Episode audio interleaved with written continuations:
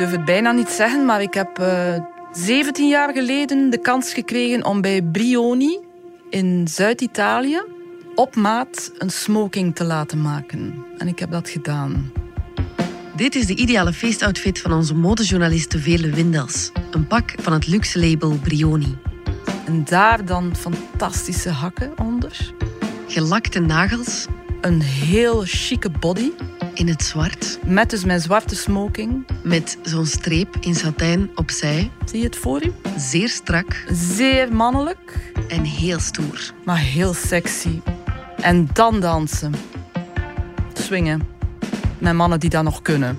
Als die er zouden zijn. Of zulke mannen nog bestaan, ontdekken we binnenkort. Sinds woensdag mogen we weer dansen op huwelijksfeesten. En vanaf 1 oktober gaan eindelijk weer de discotheken open. Super. Super. Super. Veerle Windels vertelt waar dan precies het plezier zit in jezelf opkleden en feesten in extravagante outfits. Het is een gesprek dat je maar beter niet op sneakers kan beluisteren.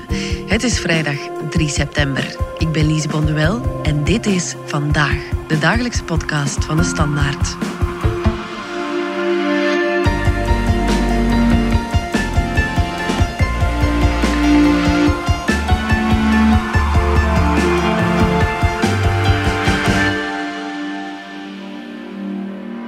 Veerle Windels, het komende modenummer van de Standaard, waaraan jij ook hebt meegewerkt, staat niet toevallig in het teken van uitbundigheid. Jij komt vandaag een ode brengen aan uh, de feestelijke mode. Ik moet wel echt zeggen, ik voel mij totaal underdressed als ik jou hier zie binnenkomen dacht de zon schijnt. Ik heb uh, heel leuke zilveren sandaaltjes gescoord in, uh, in de koopjesperiode. En uh, een oud jurkje aangetrokken en gewoon gedacht, let's go for it. We hebben het gehad, zal ik maar zeggen, met het niet buiten komen en niet onder de mensen komen. En daarom vandaag had ik zin om iets meer te doen. Beschrijf anders eens voor onze luisteraar wat je precies aan hebt. Ik heb een jurkje aan dat ik drie jaar geleden gekocht heb in de winkel van Christian Wijnands. Uh, dat is uh, een opvallende print. Uh, een beetje Midden-Oosten van sfeer. Ja, je schittert ja, ook helemaal. Zwart, zilver, er zit een beetje groen in. Ik heb heel veel groen, dat is mijn kleur. En dan heb ik zilveren sandaaltjes aan. gelakte nagels, vind ik belangrijk. Ja. En uh, voor de rest een wit jasje. Een heel oud wit jasje, want ik had toen nog geen kinderen, denk ik, toen ik het gekocht heb. Dat zijn twintigers, dus. Uh, van Philippa K. Een wit, een wit jasje. Ik ben een broekpakken vrouw. Um, en dat dateert uit die periode. Ja. Ik had zin in de broek, maar het was net iets te zonnig vandaag. Ja. Uh, is dat iets wat je normaal draagt? Oh ja, uiteraard wel. Ik ben eigenlijk geen fashionista. Mensen die we kennen, die weten dat ik, uh, dat ik eigenlijk heel uh, veel periodes heb waar ik hetzelfde aantrek, waar ik heel makkelijk tot een soort uniform mezelf herleid. Uh, Behalve dan op modeweken of op events, dan ga ik toch altijd proberen van, van ietsje meer te doen. Dan en dat, is je moment to shine. Ja, en I think everybody can shine. Je moet nog altijd kunnen in de, in de spiegel kijken en zeggen: Yes, this is me. En uh, ik voel me goed hierin. Dit, dit, dit ben ik. En daar mag je niet van afwijken. Het is natuurlijk iets ja, wat ons buiten onze comfortzone brengt. Ja. Uh, om een vogelkooi op ons hoofd te zetten, zoals Audrey Hepburn wel eens deed op die fenomenale bals in de jaren 50. Um, ehm, dat zouden we nog wel kunnen, hè? maar dan, dan, ja, dan moet je alles wel in zijn context gaan zien. Hè? Dus uh, ik denk dat we daar staan we ver vanaf. Maar ja. een beetje moeite doen, een beetje lef hebben, een beetje durven dingen combineren. Uh, die je misschien niet meteen gaat combineren. Uh, dat moet wel kunnen, vind ik. Ja, ik moet nu wel toegeven, um, ik leerde mij vaak graag op. Vroeger, pre-coronatijd dan. Maar sindsdien zweer ik ook bij kleren die gemakkelijk zitten. En um, Ik vind het weer een hele drempel om mij op te kleden. Ik heb geen idee waar te beginnen. Maar dat is zo'n beetje zoals zwanger zijn, je kinderen kopen, even thuis zijn om voor de kinderen te zorgen die eerste maanden. Uh, extra kilootjes die we toch ook met z'n allen hebben verzameld de voorbije maanden. Ik ook. Uh, en dan dat beseft, oké, wat gaan we hier nu mee doen? Hè? Blijven we hangen in deze situatie? Je kan eigenlijk door, door heel kleine dingen en door, door een sjaal, door een juweel, door een, een kleurencombinatie kan je echt wel jezelf beter voelen. Want daar gaat het uiteindelijk om. Ja, het is ook iets mentaal. Oh, dat is het sowieso. Maar ja, kleren hebben zoveel laagjes, hè. En dan bedoel ik dat niet letterlijk, maar figuurlijk. We zitten in gelaagdheid. Waarom dragen we wat we dragen? Hè? Op dagen uh, dat de zon uh, figuurlijk niet schijnt in ons leven, hebben we misschien geen zin in flamboyante kleuren. Ja. Het kan ook andersom zijn. Ik zei ooit in een interview met Reika Kubo, ja, waarom bent u eigenlijk geen gebruiker van veel kleur? En dan doelde ik natuurlijk op het feit dat zij vooral voor zwart-wit gaat. Hè, zoals mm er zijn andere voorbeelden ook in de Japanse mode, waar ze eigenlijk heel weinig kleur gaan gebruiken en heel weinig prints en bedrukkingen gaan uitproberen. En ja, ik werd een beetje teruggefloten. Het is ook lang geleden, dat interview. Uh, en ja, Reika Wakubo zei, ja, maar uh, wat bedoel je met, met, met het feit dat zwart dan niet uitbundig is of zo? Dus ja. ook dat is voor iedereen anders, hoe je dat kan interpreteren. Hè? Het is niet omdat je pink draagt, fuchsia, felblauw, dat je gelukkig bent. Hè? Ja. Dus dat heeft daar ook weinig ja, meteen zijn impact op. Dat is voor iedereen anders. Het is heel persoonlijk. En dat zou mode moeten zijn. Ehm, zwart is natuurlijk ja, al jaren voor heel veel mensen een uniform. Mm Is makkelijk. Ja. Uh, ik, ken, ik, heb, ik heb jaren mensen ontmoet in de mode die alleen maar zwart dragen. Dat wil zeggen dat ik eigenlijk nooit echt gezien heb wat zij aan hadden. Ze waren gewoon altijd in zwart. Ja, ja. Ik heb wel dingen in het zwart in mijn garderobe, maar ik vind kleur veel leuker. Ja. Maar dat heeft met mijn persoonlijkheid te maken. Ja, ik ben er wel schuldig aan. Ik ben helemaal in het zwart. ja, fair enough. Uh, voor iedereen uh, is er wat, sowieso. Hè? En wat is je chic opkleden voor jou? Bij mij begint alles met een verwachting. Met een, uh, een voorbereiding. Ja. En ik bedoel daar, dat gaat bij mij ver. Hè? Daar hoort ook een kapper bij. Daar horen gelakte nagels bij. Die doe ik trouwens zelf aan mijn toetsenbord. Nee. Als ik aan het tikken ben. Ja, omdat ze dan beter drogen. Maar dan blijf, je zo plakken aan, een... nee, nee, nee, nee, nee, nee. Gaat bij mij heel makkelijk. Uh, ik heb ze gisteren gelakt toen ik uh, een deadline had voor de standaard. Hmm, okay. En dan... dan maar de deadline zal niet goed ja, zijn. toch, toch. Dus voorbereiding, heel goed nadenken. Proberen in te schatten wie zal er nog zijn, uh, dat soort dingen. En dan, ja, wat, voor feest wordt het? Hè? Maar dan kom je alles in een situatie terecht uh, waarbij uh, ja, de uitnodiging van het feest uh, Roaring Twenties is. waarbij je denkt, oh, lekker jaren twintig, hier gaan we dan. ik wil mijn innerlijke Daisy Buchanan laten spreken en ik ga voor Charleston. En dat is om maar duidelijk te zijn, dat is het hoofdpersonage in The Great Gatsby van, van Fitzgerald. Ik herinner me dat ik zelfs ja, de, de juiste schoenen op had. En ik kom aan op dat feest, op de parking. En ik zie meteen dat iedereen naar me staart. En niemand was in ah, Roaring Twenties-stijl. Niemand had zich whatsoever opgekleed. Uh, waren mensen in jeans. En ja, ik dacht, heel even was ik ongemakkelijk. Maar dat heeft niet lang geduurd eigenlijk. En toen dacht ik, oh Veerle, je hebt dit gewoon gedaan. En misschien, weet je, moet je dat gewoon de volgende keer opnieuw doen. Het feest is echt niet die paar uur uh, dat je daar dan staat te dansen op de dansvloer. Het feest kan veel vroeger beginnen. Het is ook veel leuker. Het is natuurlijk nog veel leuker als iedereen nu zou in die Roaring Twenties-stijl geweest zijn. Ja, dan is de gekte alomtegenwoordig. Dus ze zeggen dat we in een tijd komen waar we niet moeten hebben, waar we niet moeten bezitten, maar beleven. Dat is een beleving. Als iedereen daar nu een beetje zijn best had gedaan. En gaan we terug naar die Roaring Twenties? Gaan we ons ook weer zo uitbundig kleden als toen? Ja, dan zou dat niet zo fantastisch zijn. Ik denk dat nu dus niet, want we hebben ook niet de tijd met z'n allen om, om daar nu zo grondig over na te denken. En uh, weet je, we zijn allemaal vrijgevochten vrouwen, maar als we als grote feministes op de barricades uh, in onze crocs gaan staan met z'n allen en onze comfortabele hoodies, uh, maar dat zal er nogal uitzien. Hè? En ik snap, ik snap dat we met z'n allen uh, op een bepaald moment in de, in de geschiedenis onze BH's verbrand hebben. En ik snap dat we dingen moesten doen om onze plek op te eisen. En dat we door dat glazen plafond willen breken en zo. Maar misschien kan dat ook op een heel vrouwelijke manier. Ik wil dat eigenlijk wel nog doen. Ik vind dat we nog moeite moeten doen. En, uh, en ik, ik, heb het dan niet eens over het feit dat je de economie uh, leven mhm. inblaast. Ik heb het niet op het feit dat je dan sexier zou zijn of zo. Helemaal niet. Maar gewoon voor jezelf. Mm En hoe komt dat? Dat veel vrouwen en mannen liever gewoon een hoodie en sneakers aantrekken? Ik denk dat het een mix is van dingen. Eh, we hebben allemaal heel veel aan het hoofd. We zitten uren op uh, die smartphones. We zitten uren te scrollen.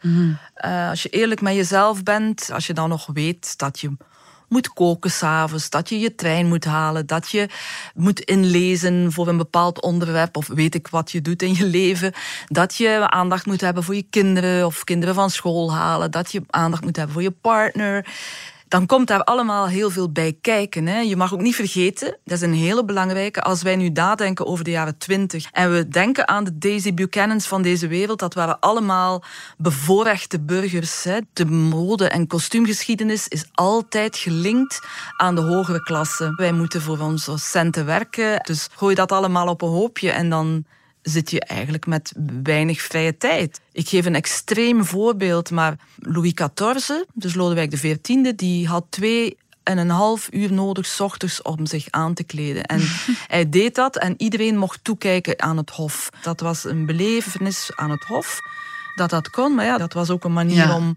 om, om de tijd te doen vergaan, bij wijze van spreken. Klein voorbeeld om maar te zeggen dat we, we leven in andere tijden. Ja.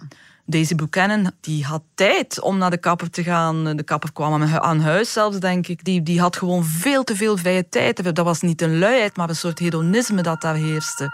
Vandaag is het meer een luiheid, maar ook omdat we onze tijd zo volsteken of hebben gestoken met andere dingen, ja.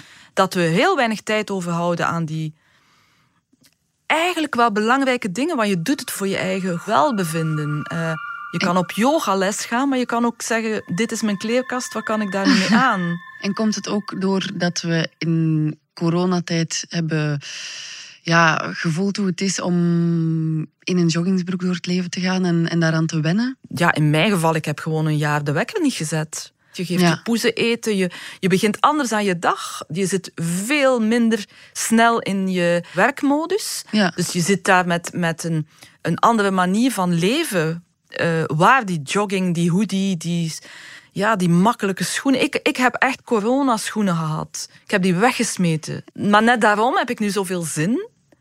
En dat schrijf ik ook in het verhaal om heel mooie dingen te kopen. Mhm. Nadenken over de dingen die je koopt. Maar heel mooie dingen. Mooie materialen, aaibare dingen. En hoe zien die mooie dingen eruit? Wat kunnen we verwachten? Er zijn heel veel mooie truien, mooie, warme, uh, cozy materialen, aaibare materialen. Um, ik vind het een, een, een, een mix van, van hoge taillebroeken met toch een beetje zo dat comfy gevoel in broeken. Dat is er nog steeds. En qua schoenen, ja, men zoekt alternatieven voor sneakers. Ik was een weekje in Kopenhagen en daar zag je allemaal platte loafers. Dus dat zijn uh, mocassins uh, zonder uh, veters. Ja. Dus dat heet een Molière met veter, maar zonder is een mocassin. Die zag je overal op dikke zolen. Dus ik denk, men zoekt alternatieven voor sneakers. Ja. Wat wel goed is natuurlijk, want bon, sneakers. Ja, en wat is er mis met sneakers?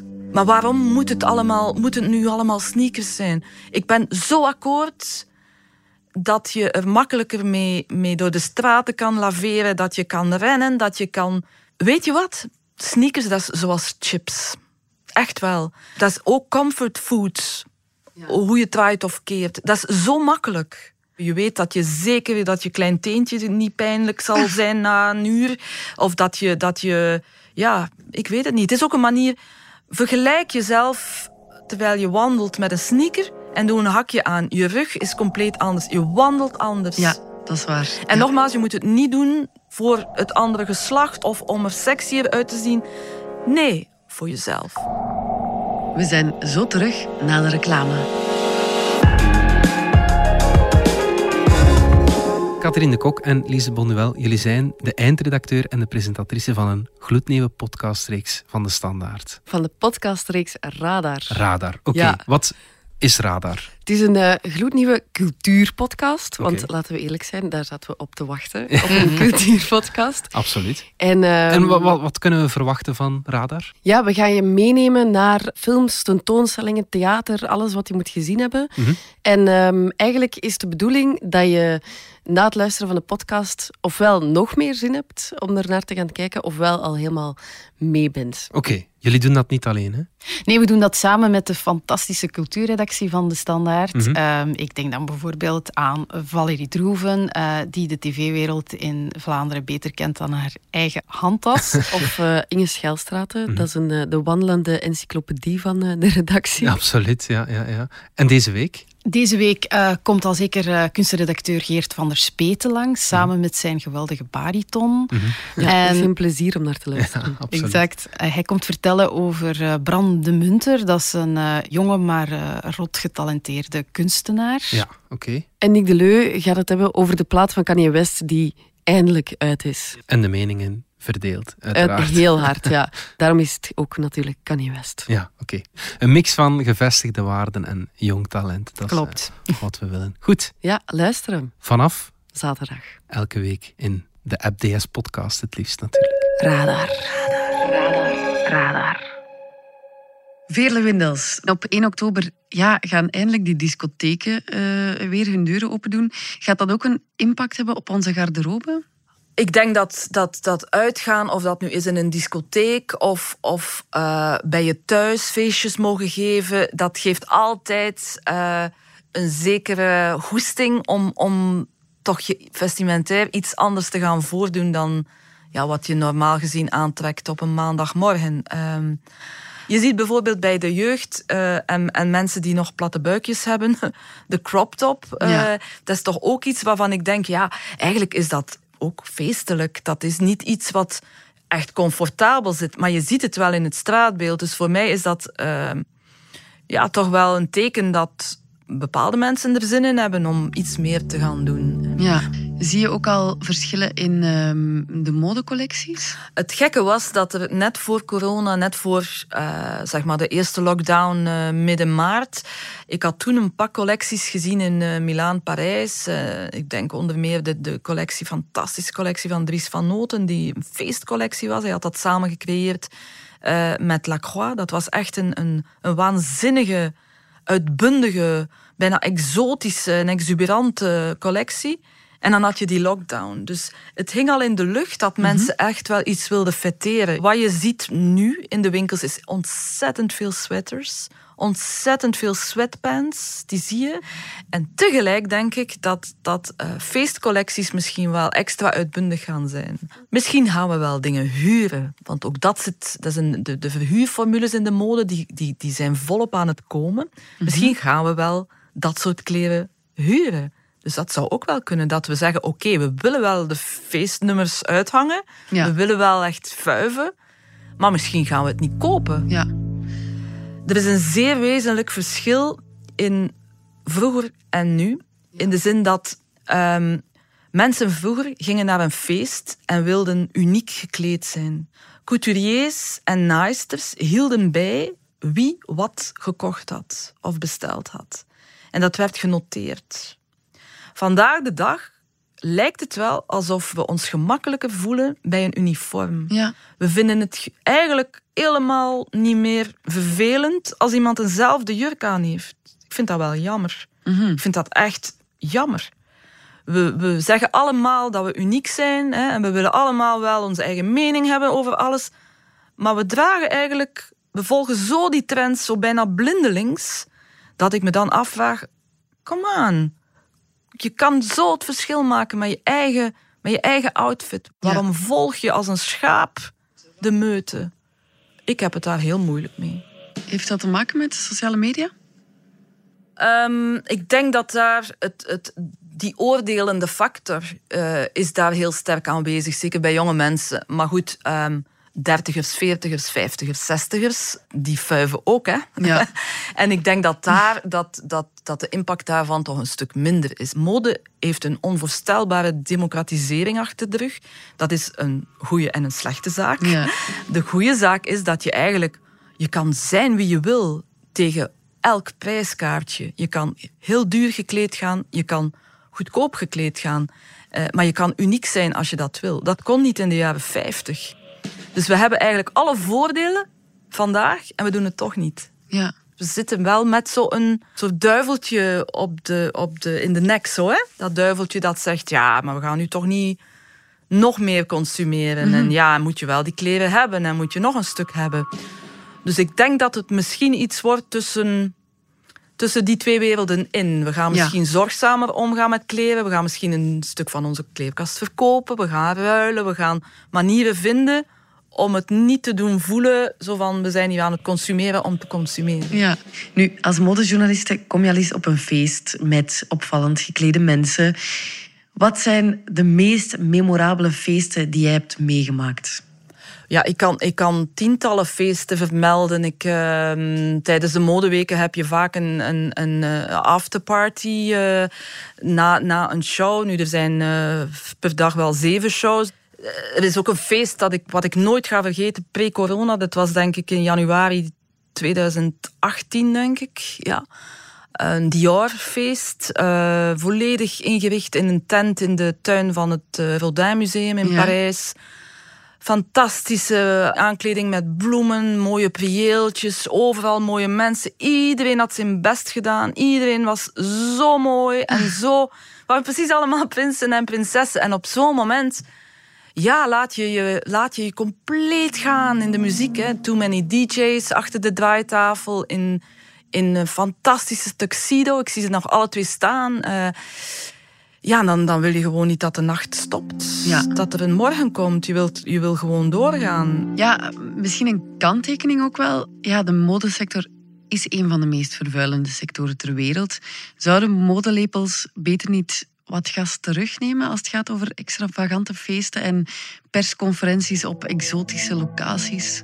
Ik denk dat de modesector zeer goed bezig is. Dat ze allemaal hebben nagedacht en dat iedereen op zijn niveau momenteel eh, besluiten trekt. Eh, Of dat nu gaat om het verminderen van productie, het, het terughalen van productie van verre landen naar Europa.